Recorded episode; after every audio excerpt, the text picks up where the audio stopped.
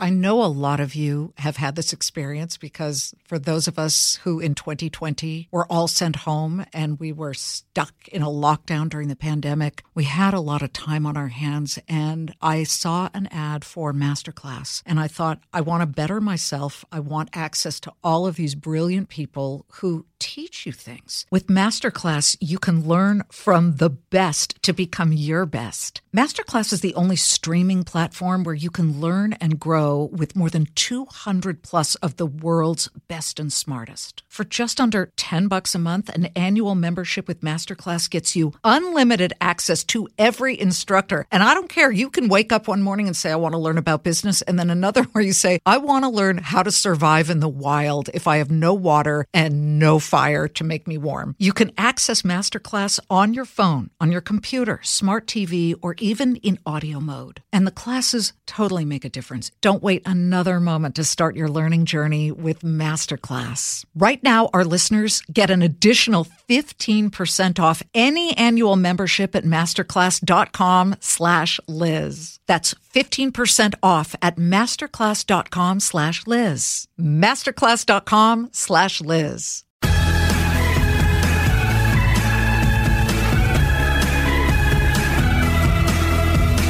This is Everyone Talks to Liz Claman. On this week's episode, the best of Everyone Talks to Liz.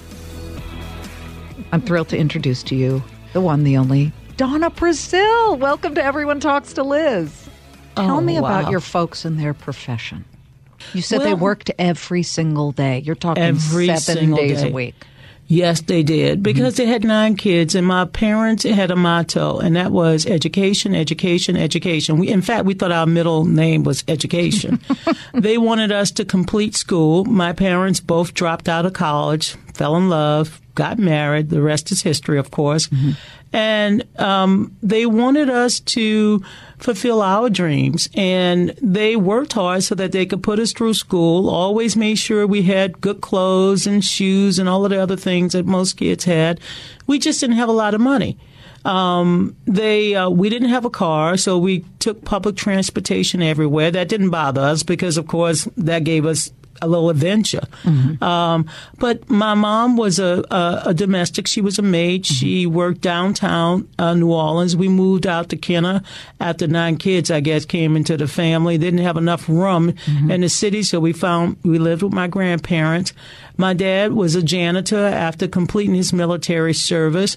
But together they, they made enough money to take care of all of us. And to, you know, the funny thing is that during those days, we never would have called ourselves poor. Yeah, we didn't have cars. We didn't, you know, we didn't have the finest of things, but we had good things and, and we shared. I mean, for example, when I got home from school, I had to take off my quote unquote school clothes or my good clothes so that I can, you know, make sure that they didn't get worn out. And we had play clothes. Uh, when my mother on Mondays, we would cook red beans so that we had enough, not just for the nine kids, but for other kids in the neighborhood who might not have, you know, mm-hmm. a good meal.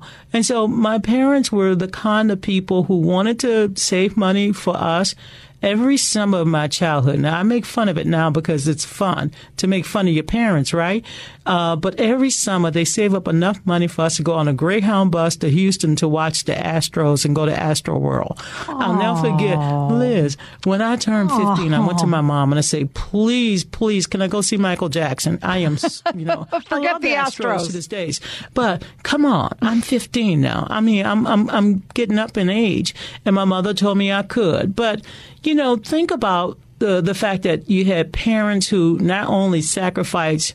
Uh, for my siblings and myself, but they made sure that we had enough for other people in the neighborhood. That that's the kind of parents I was raised by. I was Oh, raised by some good people. I Well, loved them. And during a during a difficult time in the '60s, certainly. And you you talk about oh, you know, we were taking public transportation and we got to college and our parents wanted education, but what we're not talking about here, and we should, was that it was superimposed over a traumatic time, especially during the African American experience, because I mean, you had the Civil Rights Act, which passed, and yet, even years after that, in Mississippi and so the southern states, uh, there were lynchings, there were horrific crimes against blacks, and yet you and eight siblings are living through this. Living through it with parents that did not want us to focus on the negative. Okay. I mean, they were adamant. Um, my mother did not want us to read about it. She wanted to talk to us. I'll give you a good example. The night Dr. King was murdered. And my grandmother made us pray. And of course, I had a big mouth. Ha ha.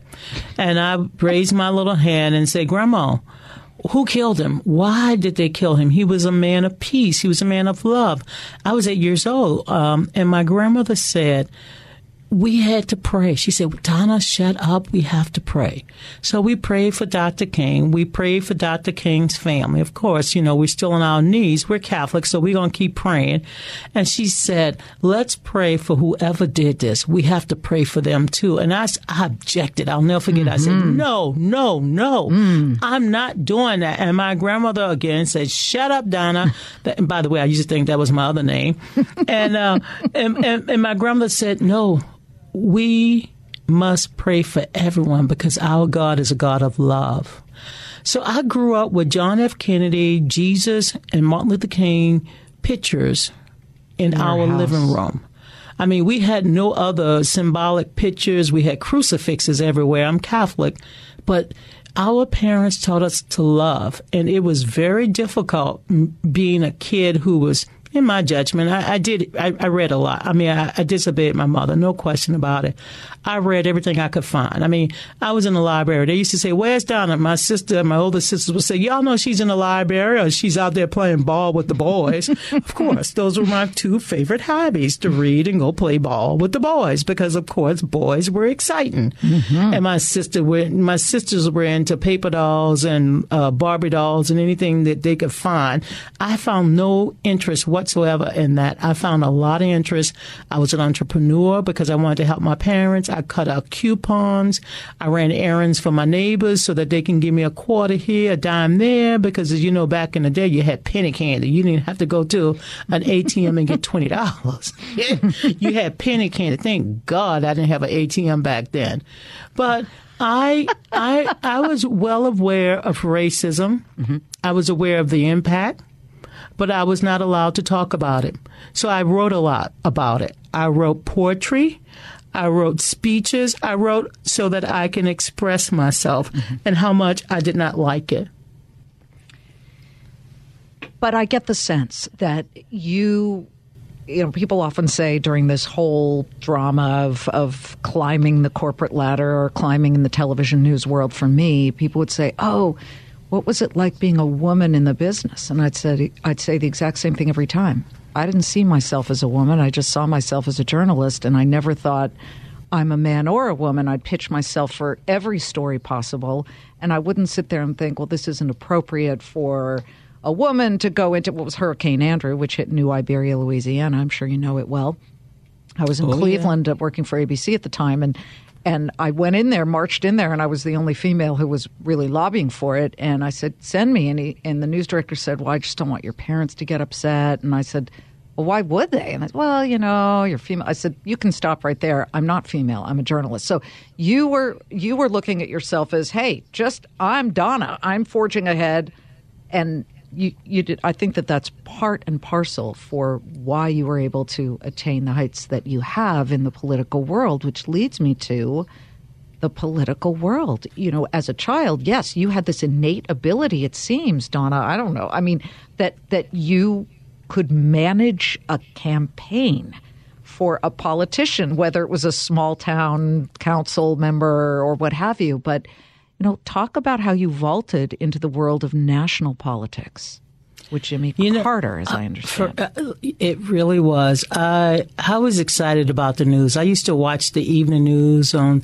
You know, we had three major channels back then, three channels, four, six, and 8 mm-hmm. and I I loved all of them. I loved reading the newspaper, the Time Picayune and I just I loved everything from the from the news section to the sports section, and I could absorb everything that I read. I just loved it. I loved life itself because I was a little girl and I had the curiosity of I think a grown up. I just wanted to know a little bit about everything, and so that year after Dr. King's assassination.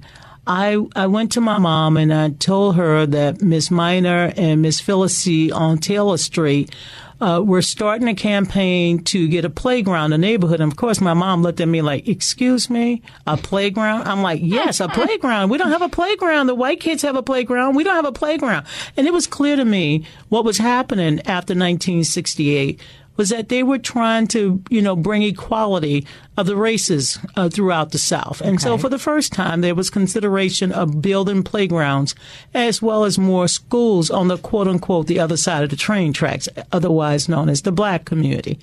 And so I'd say, hell yeah, I want a playground. Well, I didn't say hell yeah because my mother would have popped that out of my mouth. But I say, yes, I want a playground. And so, you know what Miss Miner gave me as my assignment? Because they knew I had a big mouth. They say, we need you to go down Fillmore Street, Jackson Street, Clay Street, and Webster Street and knock on the doors. You know everybody down and just see if they're registered to vote. Well, of course, I did that in two days. And wow. it was hot down there. And I came back and I said, here it is, 529 Fillmore Street, registered. 531, not registered. 534. I wrote it all down. I had the, you know, Catholic girls, you know, we knew how to write. and I had it, and I spelled it right on white paper with my pencil. And they looked at it and they said, wow, now we need you to go back and they gave me enough money to get a snowball. And back then, I did a lot for a snowball because it was hot. Mm. And I went back and I and they and they said, "Would you register if we found a candidate to build a playground?" Well, then I went back and told them, "Well, they also want the roads painted. I mean, ah. paved, ah. and they ah. wanted they wanted a school. I mean, they gave me all this stuff, but I wrote it all down. And that year, uh, we went door to door. We registered well over 300 uh, voters. And you know what? Our council person was elected. Yes. And we got the playground. Peregrine uh, pay, playground is still in Kenner, Louisiana.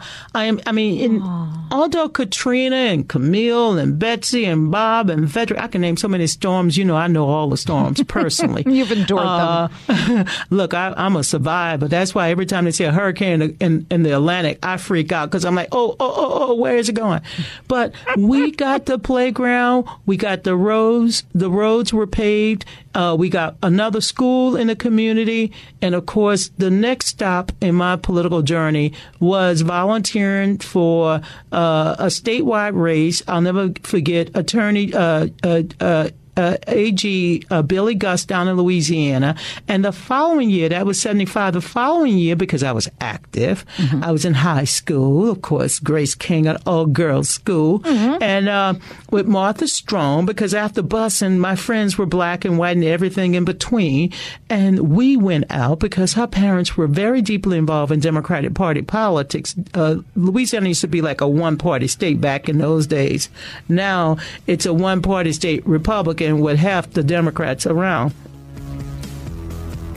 Marc Randolph, he's the co founder and founding CEO of Netflix, joining me in Everyone Talks to Liz form. Great to have you. Well, it's great to be here, Liz. Thanks. My head kind of exploded when I learned that the idea hatched in Santa Cruz, land of surfing, and the first pizza parlor, by the way, of the world with whole wheat pizza crust only. Hmm. How do I know that? I went to Santa Cruz for a year. Tell me about Santa Cruz and what was happening in that time. Well, there certainly is a vibe about Santa Cruz, which is what, to me anyway, makes it an endearing place. It is laid back. It is a surf town. It's kind of this last ref, hippie, hippie refuge. Um, it's where old Volkswagen buses go to die. Chartreuse. Yes, Volkswagen buses. right, great collection. But it was also, you know, it was right over the mountains from Silicon Valley. So it was in some ways connected to that economy. Um, I'd say most of the people who work in Santa Cruz don't work in Santa Cruz. They work over the mountains mm-hmm. in Silicon Valley, and I was no I was no different. You, were know, working at a software company, correct? Yeah, I was working at a small software company that myself and two friends had started. We were small. There's only about a dozen of us at the time, um, and we were doing what software companies do. It was just building a product. We hadn't even launched um, customers yet. What was the product you were building? Well, it was pretty geeky. It was a product for quality assurance. So okay, I just fell asleep. It was, yes, of course. And my, my, believe me, my mom fell asleep too when I tried to tell her this. There was something very satisfying ultimately about Netflix is they actually understood what that what company was. did right after the previous one. But it was it was kind of uh, fun. I was doing it with two friends, but our our idyllic lifestyle was disturbed when all of a sudden we sold the company, and it was a good a good thing because you know the investors make money and our stock options are now worth something. Um, and we sold it to a bigger company that happened to have been founded and was being run by a guy named Reed Hastings, co-founder um, of who Netflix. figures fairly uh, strongly in the story after that. And Reed, uh, coincidentally, also lived in Santa Cruz. So you guys start carpooling together. Exactly. And so Reed and I would drive to work together every morning. And we did this for, you know, six months, working at his big software company. And then lightning struck again. And his big software company was now being acquired by an even bigger software company. Also, great economic outcome. That often means that founders are out of a job.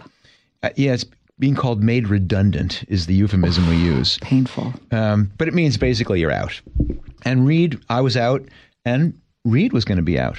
But you know, at least in Silicon Valley, when that happens, you don't despair, because basically you can basically go out onto uh, the highway there with a sign that says uh, "CEO needs work," and someone will pull over, and you hop in, and you get another job. Uh, but you know, the company that I had sold to Reed's company was my fifth startup, so I was had some track record here, and I decided, okay, great. Now that I'm out of this job, I'm going to start the next one. Now, Reed um, was not in the mood to start another company. He, in fact, decided this was the time that really changed the world. That he was going to go and be an educational philanthropist. Okay. He was going to go to graduate school. But you know, once you're an entrepreneur, you're always an entrepreneur. Can't get it out of the system. You can't. And he wanted to keep a hand in. So Reed and I came up with the perfect solution that we'd come up with an idea that he would be the angel investor, that I would hire the people, run the company, you know, find the lease, and we'd both get what we want. But we needed that idea. So take us back to the very drive. We have to know what kind of car it was. So Reed had a gold Avalon. Ooh, and that's which is hot. yeah, you can almost picture car seats in the back of a car like that. this, And you're driving this was not along. a sexy Porsche that uh, Reed was driving. it was an Avalon. Of course not. But talk about where at least the shell around the Netflix chick began to crack and hatch. Talk about that drive. you know, at the time, this is not like Reed and I were movie buffs or you know, debating who were the better French directors. We we were we were, we, were, we had pedestrian tastes. We watched the same crap that everyone watches, and so this was not saying let's start a movie company. My criteria was much simpler. I wanted it to involve selling something on the internet, and that was pretty much it. And we began exploring what could you sell on the internet? What would be interesting things? But I had another criteria I wanted to try and get in, which was personalization. Because the first 20 years of my career, I was a direct marketing guy, junk mail, you know, and catalogs. And Direct to consumer. exactly. And in a personalized manner, you know, the envelope would come addressed to you and it would start off, Hey, Liz, have I got an offer for you? Uh, we remember those well when they first started. It was pretty primitive. He goes, "We bet you and your neighbors at 17 Crescent, whatever it is." you know how that was. But that was that. For some reason, I loved that stuff. Anyway, we began brainstorming ideas that might fit this mold, and they were ridiculous. I mean, one of the favorites was, um, for me anyway, was personalized shampoo. That we'd have someone mail in a lock of their hair. Our our scientists, stop, which means me in the back, would formulate the custom shampoo based on your hair type, and then you'd be delivered a subscription once a month, something like what that. What would be in this truffle oil? Who knows? Yes, exactly. You, you got the exact the exact idea. That could have been your marketer. Well, Reed didn't like that one, so next. And the other ones were e- equally ridiculous. It was personalized baseball bats and custom dog food. That was another one that I loved. That might work today. I think most of these ideas now happen today, which is the irony. Yeah. But this was back in 1997, so um, the market was not quite ready for uh, custom dog food. And so one of the ideas was video, and not selling video because back then Jeff Bezos had this company which was selling books only. It was a bookstore. But we knew that his aspirations were not just to be a bookstore, it was going to be the anything store and the everything store. So we knew video would be in his sights pretty soon, but we thought, what about video rental? Um, because it was a big category. But didn't Blockbuster exist already? Yeah, more than existed, of course. Uh, they were a blockbuster. Those who were around in 1997 knew that was the game. Yes. I mean, there was 9,000 Blockbuster stores. There was one, you could throw a rock from almost anywhere in the country and hit a Blockbuster store. So that was the competition, but we believed that that experience left a lot of room to be improved upon. Um, Blockbuster actually had at the the core one of the core tenets of their business model was something they called managed dissatisfaction. And you love to go up against someone whose principle is based on managed dissatisfaction. Or accepting dissatisfaction. Yeah, they recognize this is an, not a very good experience. We're just going to do the best we can. And we go, that's an opportunity for us. And so we began doing the research and doing video rental by mail, but it got rejected by me. Mm-hmm. I went and said, I can't do this. These things are too. Back then, again, if you remember Blockbuster, it was VHS. all VHS. Sure. Those big and heavy fragile, expensive things. And I go, I can't mail those. They're too expensive. It's like $15 round trip. No one's going to pay that for a rental. And so that idea got tossed out the window along with the baseball bats and the shampoo. Remind me, DVDs did not exist at that point. They, at least in America, weren't they in development though? In uh, maybe in Japan, me not being a video geek, I hadn't this. I wouldn't have known a DVD if you had, you know, hit me in the head with it. So I had no idea. But you you're onto something, which is that was the breakthrough. That was if there was an inciting event, that was it. Was that one morning Reed mentioned that he'd seen there was this new technology being test marketed in the United States called the DVD, and it wasn't. What was fortunate is that if we had just heard about the DVD, I don't think we would have jumped to video rental by mail. But it turned out that because we had spent time a few months ago really walking through this whole process about video rental by mail and realized, well, the flaw here is VHS is too heavy and too expensive. And then all of a sudden DVD came along. I mean, the analogy I've used sometimes is that it was like cleaning up and finding under your couch the jigsaw puzzle piece that you've looked for forever. And all of a sudden you realize, right, this is the one that completes that puzzle. We're not done yet. We'll be back in a moment. Hey, folks, it's your man, Keyshawn Johnson, here to talk about Angie, formerly known as Angie's List, your go to home services. Marketplace for getting all your jobs done well. Now, you might be wondering, what exactly is Angie? Well, let me tell you, it's the nation's largest home services marketplace, connecting over 150 million homeowners with skilled professionals to tackle any project, big or small. As a homeowner myself, I always have things I want to work on for my house, whether it's general home renovations or fun projects like putting in a pool. With over 200,000 pros in their network, Angie makes it a breeze to research, compare, and hire pros, ensuring every job is done well. Whether you're fixing a leaky faucet or planning a full kitchen renovation, Angie's got your back. And get this, folks. Angie's pros aren't just any old contractors. They're your neighbors, often running small businesses right in your community. Plus, they've been rated and reviewed by others in your area. So you know you're getting quality service. So why stress over home projects when you can turn to Angie? From finding the best price to scheduling a pro at your convenience, Angie's got you covered every step of the way. So get started today at Angie.com. That's Angie.com or download the app today to get started on getting all your jobs done. That's Angie, your trusted ally in home services. She grew up in Amish country in Lancaster, Pennsylvania in the 1960s. And yes, yes, her parents drove a horse and buggy. Please welcome Anne Beiler, the founder of Auntie Anne's Pretzels. You wanted to do something about which you knew something, and that was certainly cooking and baking. That's right. and you bought a little farm stand, correct? That was making mm-hmm. pretzels and pizza.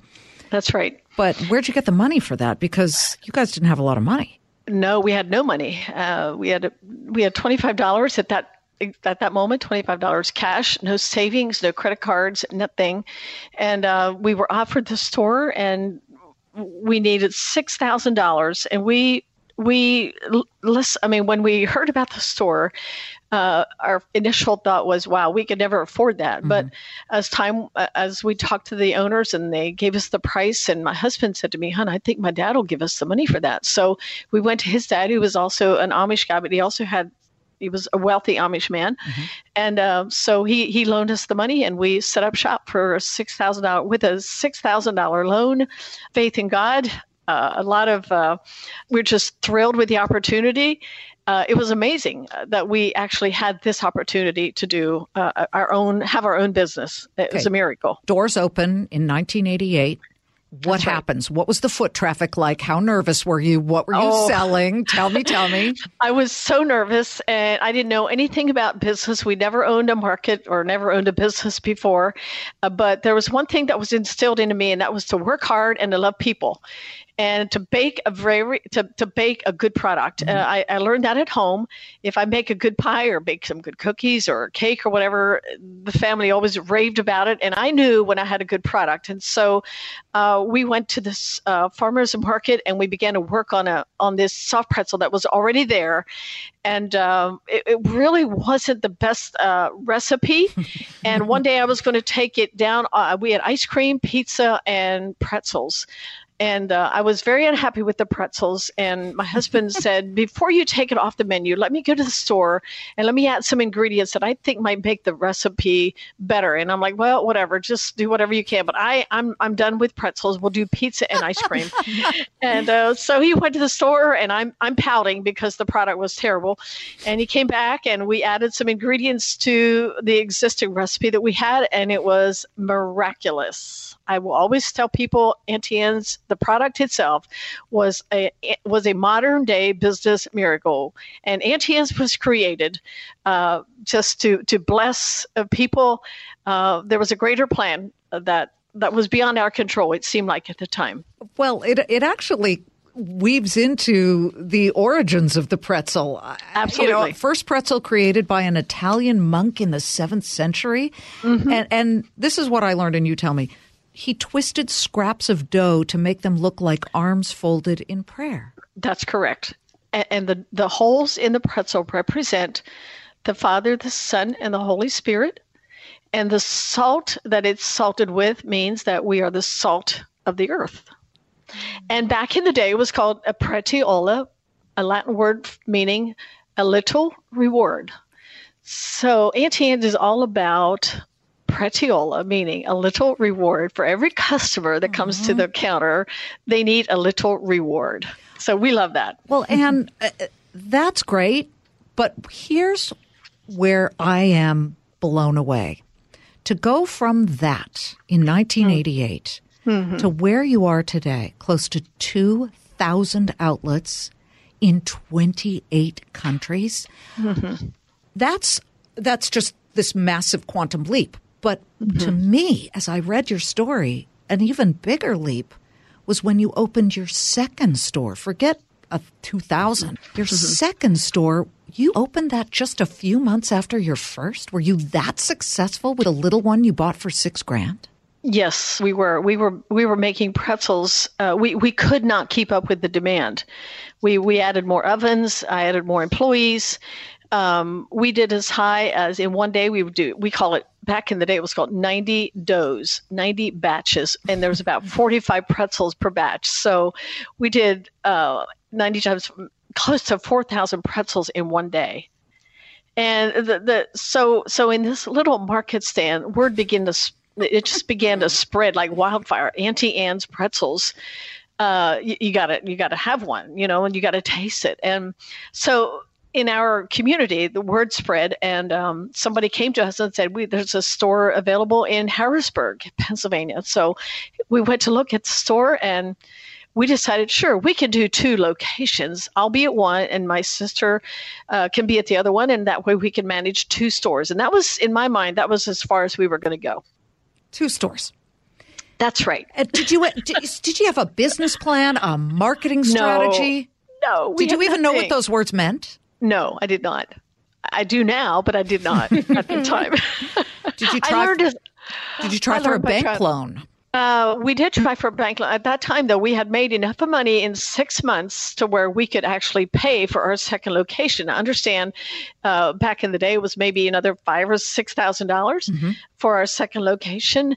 And I remember uh, actually crying about this on our way back after we had signed a market a deal with the market master, I started crying. And I told my husband, "Hun, all of the money we have in savings now, we're going to put into our second location. What if this doesn't work?" and uh, it was the first time in our lives that we'd ever had a savings account. And my husband said, "Hun, you know, everybody's going to love your pretzels. Don't worry about it. We don't need to sell that many to make up the rent there. Uh, we'll, we're going to do just fine. But I was like, really, it was um, anxiety, was stressed out, anxiety. I was very, I was thinking maybe we did the wrong thing. But um, when we opened up the store there, immediately, immediately we began to sell pretzels and we couldn't make them fast enough. Again, it was unbelievable. So we knew that Auntie Anne's was on the on the way to somewhere, but we had no idea where. you were on the way to maybe Pittsburgh. yeah, who knows? that would right? be about it. Um, um, so uh, uh, I don't want to go through each and every step up until 2000, okay. but at what point don't you need a business loan from a bank to, to really scale up? I, am interested to know what bankers thought of somebody who never went to high school, didn't go to college, and was operating off cash and no credit cards. Mm-hmm. Yeah, and then also part of our uh, our mission was Auntie Anne's was created to give. So back in the day, I didn't understand that bankers really don't want to deal with someone that wants to give their money away. So I get it. I get it now, but back then, I, I thought I don't know. We were having a blast because we were able to give and uh, pay our employees well. And, and, fast forward from 1988 to the year 1990, 91, my youngest brother came on board and he became the the manager. And he was able to departmentalize. We put uh, training uh, systems in place. We went to a, a franchise a consulting company called FranCorp out of Chicago, Illinois. So we really, in two years, we just gathered so much information about franchising that let me tell you, Liz, I was scared to death like, wow, I cannot believe that we're franchising. I began to understand that world, and it was very, very scary for me. But I was learning. I'm reading books on leadership, on franchising, on management, and all the things that I needed to learn, and uh, going to conferences and um, training uh, myself in leadership. There's all kinds of things. I'm, I'm, I'm packing it in, and um, at, at one point I was at the very end of just like I can't do this anymore. But somehow we found we always found the right people uh, to take us to the next place. So Auntie Anne's is really not about me. Auntie Anne's is about the great people that came to us that understood our vision, our mission, and our purpose. And they helped us to get where eventually we realized where we wanted to go. Sure. And uh, at one point in 1990, three, I believe it was, we wanted to go, uh, we wanted to do regional offices and set up an office and a store in five different regions. We went to the bank for a million and a half, mm-hmm. and uh, we had every bill was paid. We were putting money into our account. Uh, there was really no reason for them to say no, but we'd gone to three different banks, and every one of them said no. Oh and uh, I'm like, wow, why? Why would they say no? I mean, everything is, you know, our P and Ls look great, and so my uh, P and L profit and loss. Yeah, absolutely, yes. And um, so we found out that the banks uh, didn't loan us the money because they did not like our contribution column. Because we that was that was one of our columns, contribution, right? Meaning donations and charity. Yes, yes. They didn't uh, like that. That's just amazing to me. I, I, well, yeah, but the, you know, I understand that now. But that was the reason they didn't give us the loan, and uh, but but we got the loan through an angel investor, and that that story is just crazy amazing. Well, let me let me stop money. you there. Oh yes, yes, that angel investor for our listeners was a chicken farmer. That's correct. For more episodes of Everyone Talks to Liz Claman and other podcasts, go to foxnewspodcast.com.